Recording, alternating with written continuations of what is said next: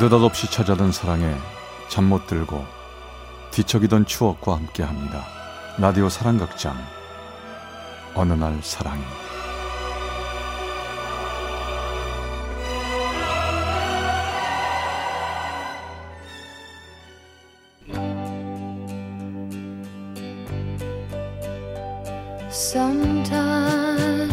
사랑의 체험수기 어느 날 사랑이 제 133화 첫사랑 선생님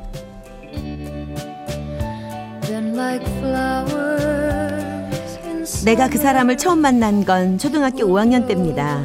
그 사람은 내가 다니는 시골 초등학교로 첫 발령을 받은 총각 선생님이었고 우리 담임 선생님으로 막 교대를 나온 23살의 미남 선생님이셨습니다. 인연이 되려고 했는지 선생님은 우리 집하고 아주 가까운 곳에서 자취를 하고 계셨고 어릴 때부터 아주 몸이 많이 약한 내가 걸어서 등교하는 걸 보신 후 늘 비가 오나 눈이 오나 자전거 뒤에 태워서 같이 등하교를 하고 출퇴근을 해주셨습니다. 그때 난 선생님의 등 뒤에 매달려서 학교에 가면 얼마나 좋았는지 모릅니다. 아침마다 저를 태우러 오는 선생님을 볼 때마다 괜히 얼굴이 빨개지고 나도 모르게 심장이 두근거렸죠. 미수가 너 어디 아프냐? 아, 아니요 선생님 저 하나도 안 아파요. 아 근데 너 오늘따라 이상하다. 얼굴도 좀 빨개진 것 같고. 야 빨리 어서 학교 가자. 네. 초등학교 5학년부터 6학년까지 2년 동안을 하루도 빠지지 않으시고 나를 태워다 주신 선생님을 어린 나이지만 나 혼자서 짝사랑하고 있었고 선생님은 그런 나의 마음을 알지 못했습니다. 졸업을 하면서도 저는 선생님을 잊지 못했지요.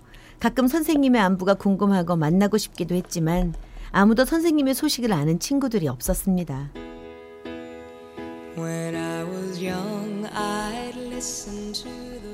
사실 어린 나이 여학생들이 총각 선생님을 좋아할 수 있는 일은 흔히 있을 수 있는 일이라 생각했지만 이상하게 선생님에 대한 생각은 쉽게 내 머릿속에서 지워지질 않았습니다.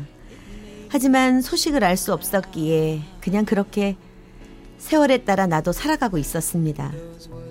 전 고등학교를 졸업하고 집에서 가까운 회사에 취직을 하게 됐고 남자 직원과도 어울리고 또 남자친구랑 데이트도 자연스럽게 하게 됐죠. 야, 우리 뭐 먹으러 갈까? 햄버거? 아니면 돈가스? 다 좋아 뭐 아무거나 먹지 뭐. 넌, 넌 나랑 있는 게 별로 안 즐거우냐? 내가 그렇게 보여? 어, 늘딴 생각하는 것 같이 보이는데? 이상했습니다.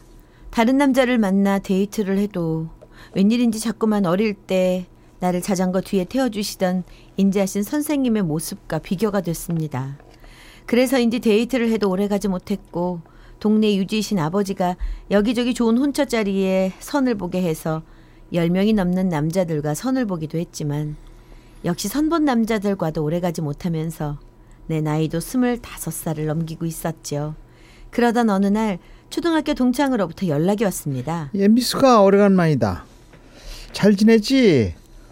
너 어쩜 한 번도 동창회엔 안 나오니? 아, 나 동창회 하는지도 몰랐어. 근데 은영아, 너 혹시 초등학교 때 선생님 소식 알아? 음, 너희 담임 선생이었던 김 선생님 그분 말하는 거지?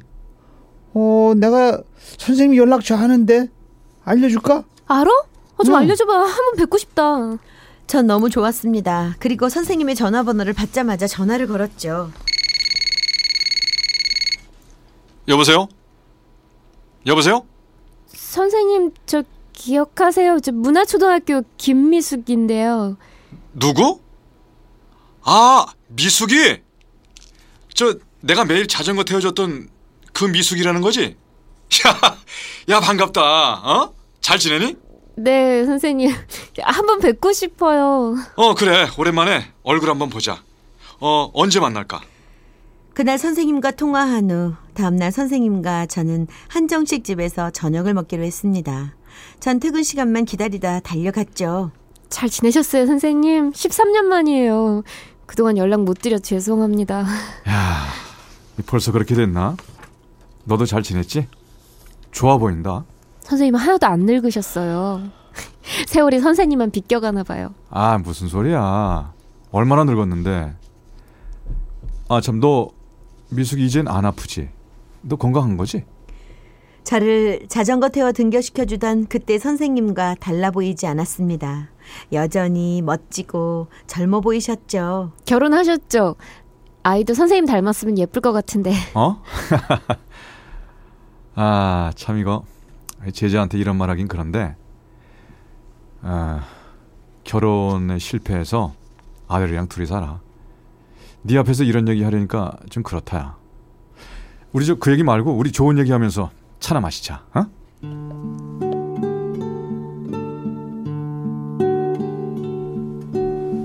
무슨 이유에선지는 잘 모르겠지만 선생님이 첫 결혼에서 실패를 하고 아들과 함께 살고 계신다는 얘기를 듣자 가슴이 뻥 뚫린 것 같기도 했고 한편으로는 가슴이 답답하기도 했습니다.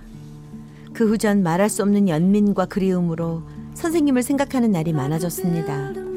그때부터 주말이면 저는 선생님을 만나 같이 밥을 먹고 가까운 곳에 놀러도 가고 때론 엄마 몰래 반찬을 싸다 드리기도 했지요. 선생님도 그런 내가 싫지는 않은 느낌이었습니다. 선생님과 만나는 횟수가 많아지면서 전 집에 들어오는 선도 보지 않고 주말에도 나가서 오밤중이나 되어서야 들어오자 엄마는 늘 걱정을 하셨죠. 근데 도대체 넌 누굴 만나고 다니는 거냐? 아이, 응? 나쁜 짓 안 해요. 걱정 마세요. 넌 누구야? 누구길래 말도 안 하고 매일 늦게 오는 거야?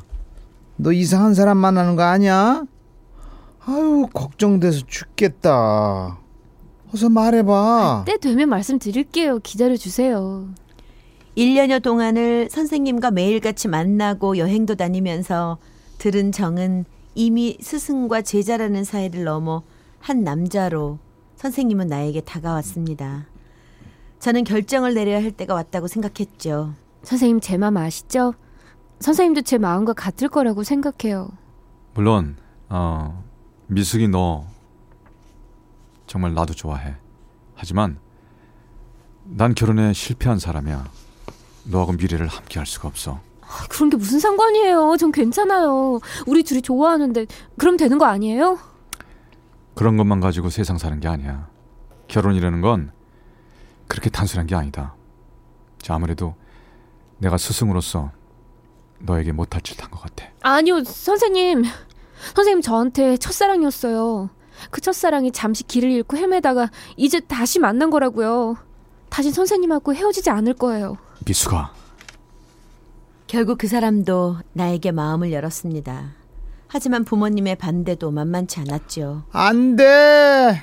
절대 안 돼. 내 눈에 흙이 들어가는 한이 있어도 안 된다. 이 결혼 강행하면 넌 내 딸로 인정하지 않을 거야. 엄마 부탁이에요. 이 사람 없으면 나 죽을 것 같아요. 어, 제발 허락해 줘요.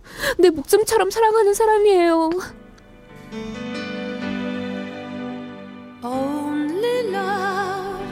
끝까지 반대하시는 부모님의 반대를 무릅쓰고 전 선생님의 여자가 되었습니다.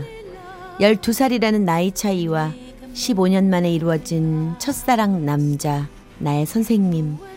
누구에게나 첫사랑의 기억이 있고 그 첫사랑은 이루어질 수 없는 거라며 친구들은 얘기했지만 전 그럴 때마다 숨겨놓은 소중한 보물이라도 되듯 첫사랑 선생님 때문에 행복했습니다. 하지만 그렇게 신은 선생님과 제 사랑을 질투하기 시작했습니다.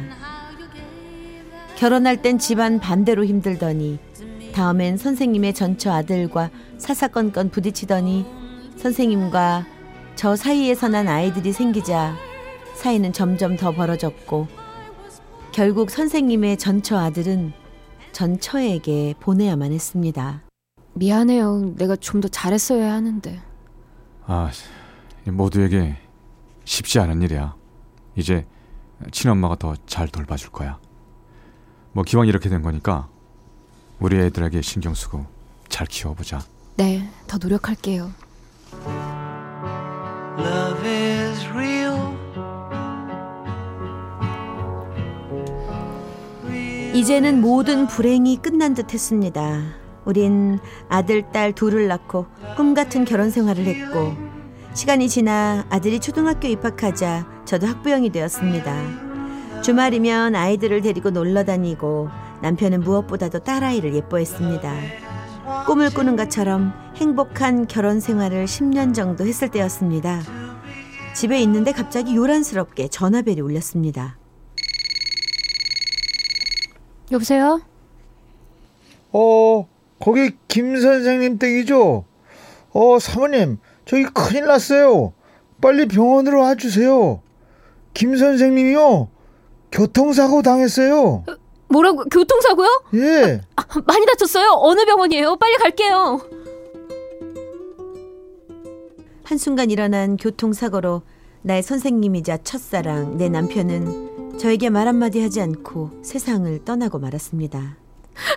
이렇게 가면 어떡해 여보 여보 제발 무슨 말이라도 해봐요 여보 그렇게 예뻐하던 아이들을 두고 어떻게 떠날 수 있었는지 너무나 야속했습니다. 15년을 기다려 함께한 사람인데 겨우 10년을 살고 다시 떠난 남편이 너무도 야속해 매일 밤을 울며 보내야 했습니다. 하지만 시간은 내게 그 사람을 돌려주지 않았습니다. 이렇게 내 첫사랑이자 마지막 사랑은 너무나 아프게 끝이 나버렸습니다.